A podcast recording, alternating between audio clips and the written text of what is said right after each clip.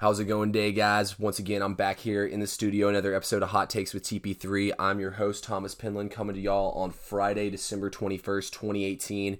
Got lots of good content coming up for y'all. NFL Week 16 is about to come up here, guys. Tons of big news coming hot in the NBA, especially with Chris Paul getting hurt last night. Y'all know I'm a big Rockets supporter, huge James Harden fan, so I mean, I got to got to definitely discuss that one. But I actually want to open it up here with an interesting topic. I'm kind of going to cross my NBA and NFL over into each other, and this is with two of my favorite players in the in both leagues, and that is Russell Wilson and Damian Lillard. First. First off, both these guys compare to me because they're the most uh, undervalued superstars we have in their in their uh, respective sports. I mean, Damian Lillard, everything he does for this Blazers team, he's practically the whole team. We saw in last year in the playoff series where Rondo and Jrue Holiday basically took him and put him in their back pocket, something I've never seen anybody really do to Damian Lillard. They shut him down. And I mean, the Blazers just didn't look the same without him. Damian Lillard, guys, this man gets buckets for breakfast. He leads the league in third quarter scoring and in second half scoring. I mean, if he was in a big market where that people were actually getting to watch him play these games rather than he's stuck with the Portland Trailblazers, nobody gets to see him do this. I mean, the, what he does scoring the ball, to me, he's like a designated hitter, even though he plays point guard. He's not the best at assisting his teammates. But what Damian Lillard does, guys, he gets buckets. He's fifth in the league in scoring right now at 27.2 points per game. He's uh, hitting uh, 40 or 0.45 percent from the field. So, I mean 0.45 shoot or from the field, so 45 percent from the field.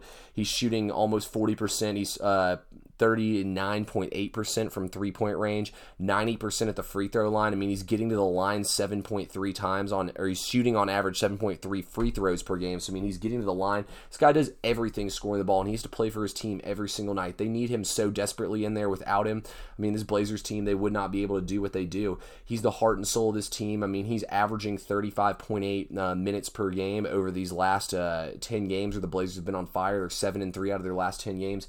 Damian Lillard does it all, guys. Imagine if he got traded to the Lakers, like I've been saying needs to happen, and got to play with LeBron James. I mean, every single person would be talking with Damian Lillard. This guy's out of Weber State. He's the 10th overall pick in the league.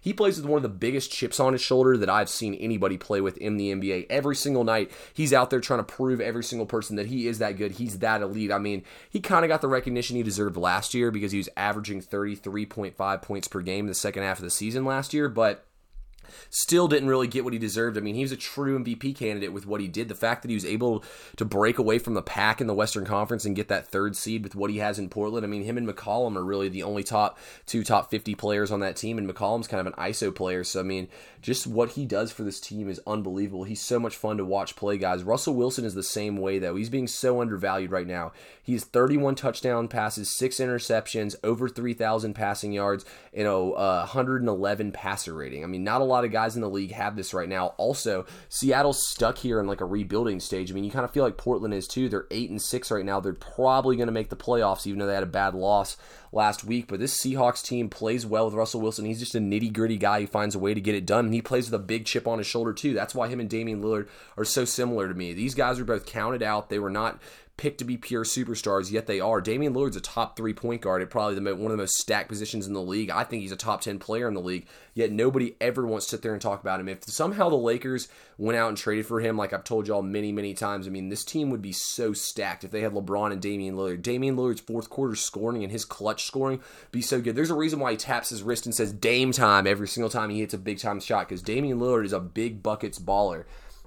And that's just how Russell Wilson is too. Russell Wilson, for example, in that game against Minnesota, I mean, that was one of the ugliest football games I watched. Russell Wilson did not throw the ball very well in this game. I mean, neither team could really move the ball at all. Russell Wilson only threw for 72 yards in that game, but what did he do? He ran the ball for 61 yards and he got the job done. I mean, at the end of the day, you're like, this was one of the worst games I've ever watched. I mean, he threw that horrible little spin around interceptions, but at the same time, he found a way to get the job done and he got the victory. That's what Russell Wilson does. He's a winner. There's things that don't show up in the stat sheet, like I say with Deshaun Watson, like I say with Russell Wilson, even with Damian Lillard. They find ways to win games they have no business winning the I would say the Blazers probably have one of the top probably I would say if I ranked all the rosters right now in the Western Conference based on skill and everything, there's so many other rosters I would take over them. As of right now, the rosters I would take over them, I would take the Nuggets, the Thunder, the Warriors, the Lakers, the Clippers, the Spurs, the Rockets, the Kings, the Jazz, the Pelicans, I mean, the Timberwolves, I think, have a more complete roster than they do. That's almost 10 teams in the West that have a better roster than they do. It's just Dame and CJ. I mean, Nurkic is decent, but the rest of these guys are just whatever kind of role players, and they elevate their game to another level. It's just like Russell Wilson. The only supporting cast, there's probably, I would put the Seahawks of having the fourth worst supporting cast in the NFL. There's only, I would take take every other team except for three other teams supporting casts over what that Russell Wilson has offered. Yet he gets the job done and gets them to the playoffs or to 10 wins every single year. I know they missed it by one game last year because of that horrible loss, but these guys ball out of their minds. They need more respect. Put some respect on their names. Let's talk about them a little bit more. I love everything these guys do for their teams. Next year, look, I know I said on Twitter I didn't really want to talk about the Pro Bowl. I still kind of stand by that. I mean, the game in itself is garbage, but look, it's an honor to get named to go into the Pro Bowl, and I think it's absolutely ridiculous that Aaron Rodgers and Tom Brady are in this. Matt Ryan has better stats than than Aaron Rodgers does, yet he didn't make the Pro Bowl, but you don't hear me complaining. Matt Ryan's not winning games. Russell Wilson got absolutely snubbed. I mean, you could say, oh, I mean, it's not going to determine Russell Wilson getting to the Hall of Fame or not, because you got to think about this, guys. Not everybody from every era, like me, for example, I didn't get to watch, let's say, Horace Grant play. I know he's a great player for the Bulls, or I didn't get to watch, um, shoot, I'm trying to. Th- I didn't get to watch like Derrick Brooks play for the Buccaneers or somebody like that, or Terry Bradshaw play.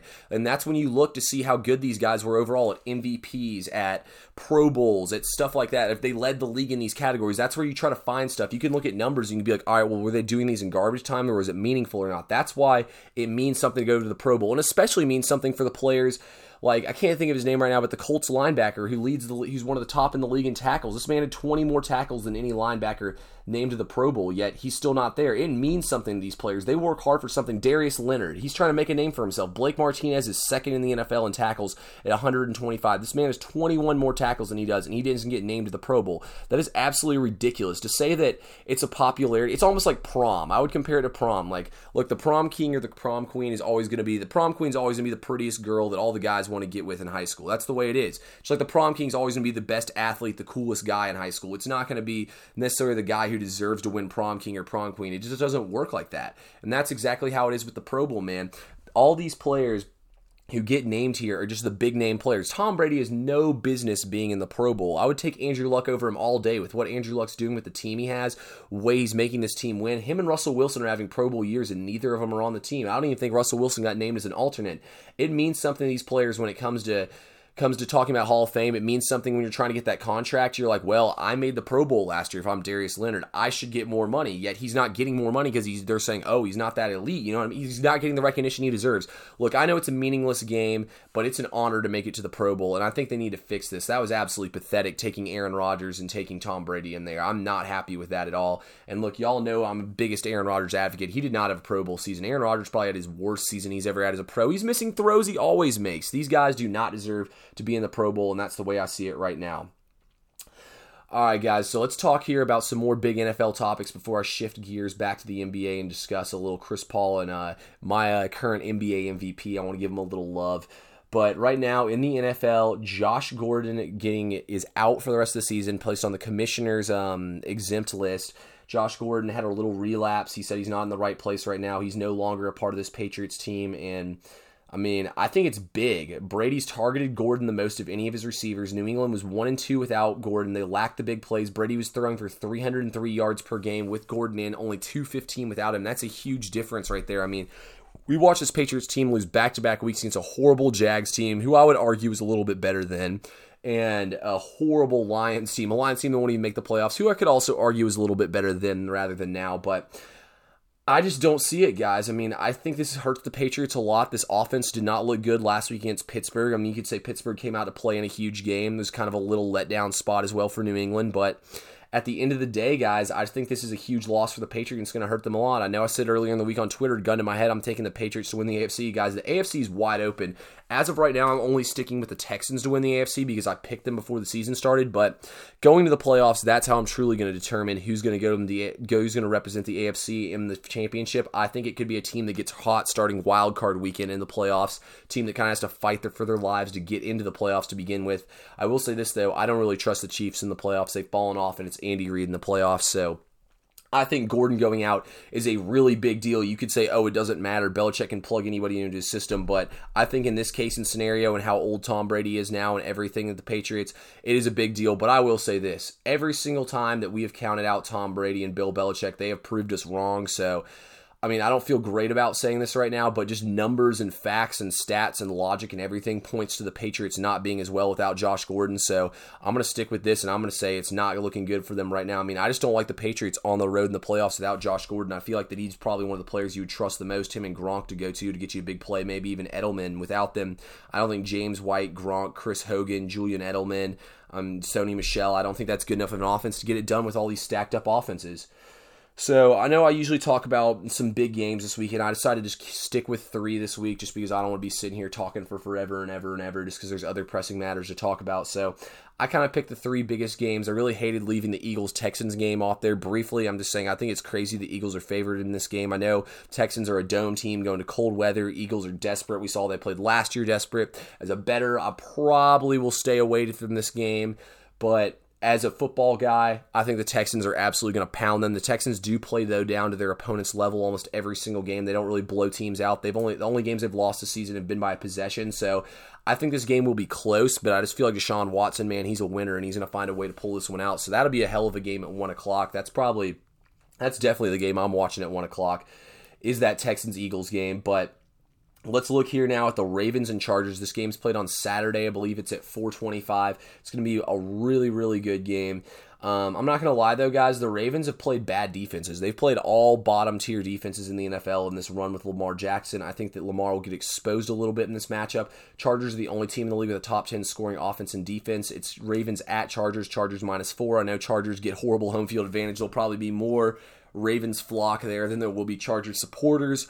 But I think the Chargers cover this easily, and I think they win this game. I mean, not necessarily easily. I think the Ravens will hang around because of how good that defense is, but I think the Chargers will be in control of this game, and I think they'll end up winning. And I mean, what Philip Rivers did last week in Kansas City was absolutely crazy. He really hasn't had success in there at all the, for the most part, the Chiefs dominate the Chargers in this matchup, and the fact that he's able to come back in the sense and the fashion he did, I think the Chargers are that hot team trying to ride a hot wave into the playoffs, and I think they could do a lot of damage in the playoffs. So I look for them to stay hot here and handle business against the Ravens. I mean, they know the next game I'm going to talk about is the Chiefs at Seahawks. They know that's a huge matchup for the Chiefs. That's going to be a tough one right there. So they know they need to go out, they need to handle business. They want to put even more pressure on Pat Mahomes and Andy Reid, and by by the fact that they play on Saturday and these guys play on uh, on Sunday night. So, I mean, they can put all the pressure on them by coming out and winning this game. I think the Chargers win this game 31 20, 27 20, something like that. I think the Chargers cover the spread. I'll eat the points here, take the Chargers. I love the Chargers in this matchup. The next game I'll talk about is Chiefs at Seahawks. The Chiefs' run defense has been horrible. This game is Seahawks plus two and a half. I mean, give me plus three points Seahawks at home. I'd buy the half point all day. Um, Seahawks 16 and 2 in primetime matchups. Um, the Seahawks are a little beat up, so that doesn't look as good, doesn't bode as well for them. But I think coming off a loss last week, the 49ers, the Seahawks are going to come out focused and they're going to come out firing. I mean, Russell Wilson always brings the guys to war, like I just said earlier. I mean, you know he's going to get the job done from his way. I mean, he is this guy is a beast, guys. I love everything Russell Wilson does. So I really do think that somehow they're going to pull this one out. I think it's going to be a high scoring game. I think what's going to end up happening is the Seahawks are going to use this run game that has been a lot better. I believe they have a top 10 run game this season. So I think they're going to keep on running the ball in this game. They're going to try to keep Pat Mahomes and Andy Reid on the sidelines, which is a really smart way of playing against this team. We haven't really seen too many teams do it. So I think if you can keep them on the sidelines in this matchup, that it can bode well for them. Actually, Seattle has the they have the number one rush offense in the league. So yeah, I knew I knew they had a really good year rush, running the ball. For some reason, I thought Dallas was number one and Carolina was number two, but I was wrong about that. But Seattle guys, this run offense, I think they're going to run the ball all over the 26th ranked Seahawks run defense. I think this will be a good game for Seattle. I mean, look how good the Seahawks are now. They have their run game back. They really haven't had it since beast mode. I think the Seahawks get rolling here and they roll in the playoffs hot and pull this one off. I mean, it's going to be a fun game to watch though, guys. That's one of those Sunday night football games you can't get off your TV. So I can't wait to watch this one either. Uh, my last matchup I'm going to talk about here before I just give y'all a little general playoff picture and what I'm looking for this weekend to solidify my MVP race is the Saints Steelers game. This game has Saints at minus five and a half. I think this is huge. So the Steelers, James Conner was officially ruled out today. The Steelers cannot not win without running the ball. We saw at the beginning of the season that was their problem. Conner was putting up fantasy numbers because he's catching the ball and scoring touchdowns. He's not running the ball though.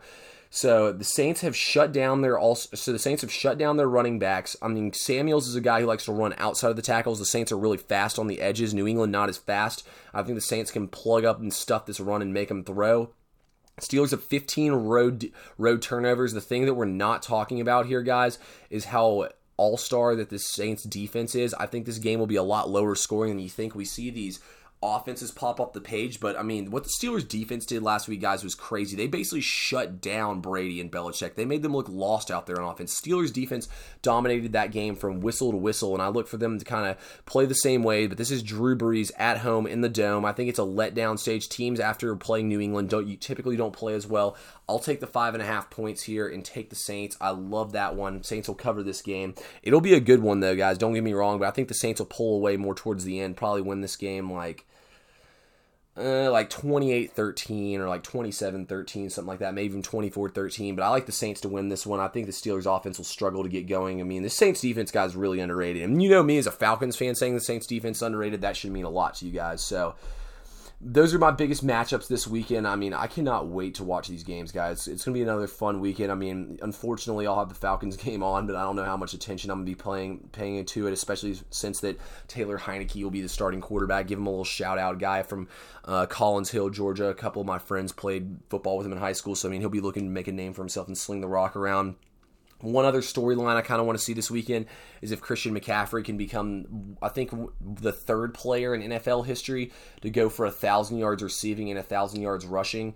Currently on the season, McCaffrey has 768 yards receiving, and he has 979 yards on the ground. So, I mean, if Christian McCaffrey can pull this off, that would be a crazy feat to do. I would love to see him do it. I love Christian McCaffrey. Over 2,000 yards in general as a running back is a hell of a feat, but the fact that he's doing 1,000 on the ground, 1,000 in the air, and like I said earlier in the week with his usage rate, where he's on the field for 97.7% of the snaps, I mean, I would just love to see McCaffrey do it. He's a workhorse, man, but looking at all these big matchups here, guys, and the way everything's playing out here, I think the Steelers and the Ravens, they're both going to take losses this week. I mean, definitely going to take losses this week. It's going to be tough for both these teams to pull out these road games. Both teams have bad games against big teams on the road. I think the Steelers, though, will handle business next week in a must win against the Bengals. But like I said, I've seen crazy things happen week 17. The Bengals ruined the Ravens season last year. I wouldn't put it past them doing it to a division rival like the Steelers again this year. The Ravens finish versus the Browns. Baker Mayfield's been playing hot. That's going to be a tough game. The Ravens are still deep battling for a wild card. I think whichever team, though, doesn't win the division probably won't make the wild card. I think one of these two teams loses out both these games. I don't see both these teams winning out, but it's going to be weird to see how everything gets broken up and whatnot the Colts, they have two big matchups left. They play the Giants this week. I think they cover not as big. I think they let down a little bit after a big week against the Cowboys. Them and the Titans, that could be a huge game. Andrew Luck never lost the Titans before. Both these teams trying to get in the playoffs. Both teams tied at eight and six. The Titans this week they play the Redskins, a beat up Redskins team. I think the Titans come out, prove a point, push a message, cover that one. So as of right now, I mean, the Dolphins are not eliminated. The Chargers have already clinched one of the wild card spots, so there's only one wild card spot open. I'm taking the Colts. They have the best quarterback out of all these teams. I feel like I said, I think the Ravens lose back to back weeks. I think the Browns try to make a push to get in the playoffs here. It's not going to happen though. I mean, they're not math, they're not uh, technically eliminated because all these teams could lose out and let the Browns in, but I don't see it happening. I don't see the Dolphins getting. And I saw a stat that basically over the last five seasons, the Dolphins have been completely 500 doesn't get more average than the Dolphins. I expect them to do the exact same thing this year. Finish eight and eight. So I think that's what's going to happen there. Chargers and Chiefs are both locks to get in there. I think the Chargers will win this division. I think the Chiefs lose this week to the Seahawks. I think they'll handle business though against the Raiders, but I think that loss against the Seahawks will permanently put them out of it. I also think they'll lose in the first round of the playoffs. I mean, I just feel like that Kansas City's not playing their best football. I think New England will handle business against the Jets and the Bills. I mean, there's no reason they shouldn't. My uh, playoff outlook right now, I also think the Texans handle the Eagles and the Jags. So I'm I've got Texans and Chargers with my first round buys right now. I've got Chiefs and Colts is my wild card teams. I've got Steelers and Patriots winning their divisions, so that means I'll probably see, put the Steelers up against. I, the Steelers will go up against the Chiefs and the Patriots will go up against the Colts. I mean, I think the Patriots will be fine against the Colts. I think they'll be able to handle everything, push through that. I think that the Steelers will handle the Chiefs as well. The Chiefs have not been playing well. I mean, I think the Chiefs are just going to be. It's just what it it is. What it is for Kansas City. I mean, they'll be back next year. I think they'll be a much better team here in the future. Losing Kareem Hunt was a huge distraction. This team's had to deal a lot with, deal with a lot of stuff. I think they peaked too soon in the season. Same thing with the Steelers. I think these teams play their best football. I think that the favorites win those. I think the home teams win those games, and I think the same thing happens again. I mean, I picked the Texans to go to the Super Bowl, so I'm sticking with the Texans as of right now as my Super Bowl team coming out of the AFC, which would be huge. Um, on the NFC, I have Dallas winning the division. I think they'll handle business these next. I think they come out focused against Tampa Bay. I think Tampa Bay's offense will give them a little bit more than they want. Tampa Bay's a really good offensive team, horrible defensive team. I look for Ezekiel Elliott to run the ball over him. Tampa Bay's 30th in the league against the run. I also look for them to win last week of the season at the Giants. I think they'll handle business there. Dallas should be able to get in the playoffs here as the division winner. I think the Eagles do not do not make the playoffs, as I've said. I think they miss it at I think they'll finish the season at eight and eight, which I think holds them out here. I don't think they're going to beat the Texans. I think the Texans will come out focused, guys. Deshaun Watson, if we've learned anything about Deshaun Watson, he plays best in the big games. Deshaun Watson will win this week. I promise y'all. I think the Vikings will be able. I mean, the Bears have already clinched their division. I'd love to see the Bears get a first round bye. I think the Vikings though will handle business at the Lions and hopefully cement their spot in here because I mean they win a tiebreaker with the Eagles because they have that tie game, so they're gonna have one less loss. That actually might end up being huge or hurt them in certain ways, but I think they can pull it out this week and get a wild card spot. Love to see the Bears get a first round bye. Just don't think with the Rams remaining schedule at the Cardinals at home versus the 49ers. 49ers are really good at home. They're horrible on the road. So I think that the Rams will still end up getting that first round bye. I don't know how deep the Rams are going in the playoffs, guys. The Rams scare me the most of any team in the league. They look like they're playing on their last leg. I look for New Orleans, though, to come out focused and close out with their remaining schedule and lock up this first seed. I think they come out focused against the Steelers because they know they need that. Super Bowl run through New Orleans. Right now, I have a New Orleans versus Texans Super Bowl. So that'll be fun to watch play out, guys. Last thing I want to say, this weekend's huge for the MVP race. I think if Drew Brees wins this game, that he sits out the following week and rests, if as long as that they for sure. Because I mean, if they tie with the with the with the um if they tie with the Rams, they automatically get the first seed, and I think they could still with Taysom Hill or whoever they wanted to put back there at QB. I think I guess Teddy Bridgewater. I think they could still beat the Taylor Heinicke Panthers, especially since that game will be at home. I think they can still handle it. I look for them just to ch- kind of chill out a little bit in this game. So if anything, guys, Super Bowl runs through New Orleans. It's going to be tough. The NFC playoffs is going to be a little more wild, I think, than the AFC. The AFC seeding is going to be wild, but I think the AFC playoffs itself are pretty cut and dry.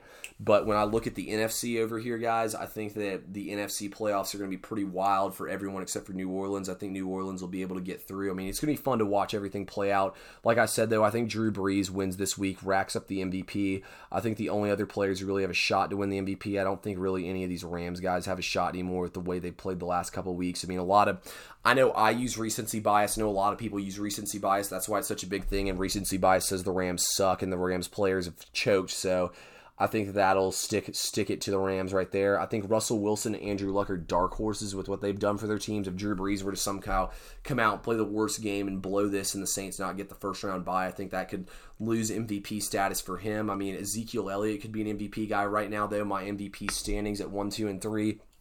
One, I got Drew Brees.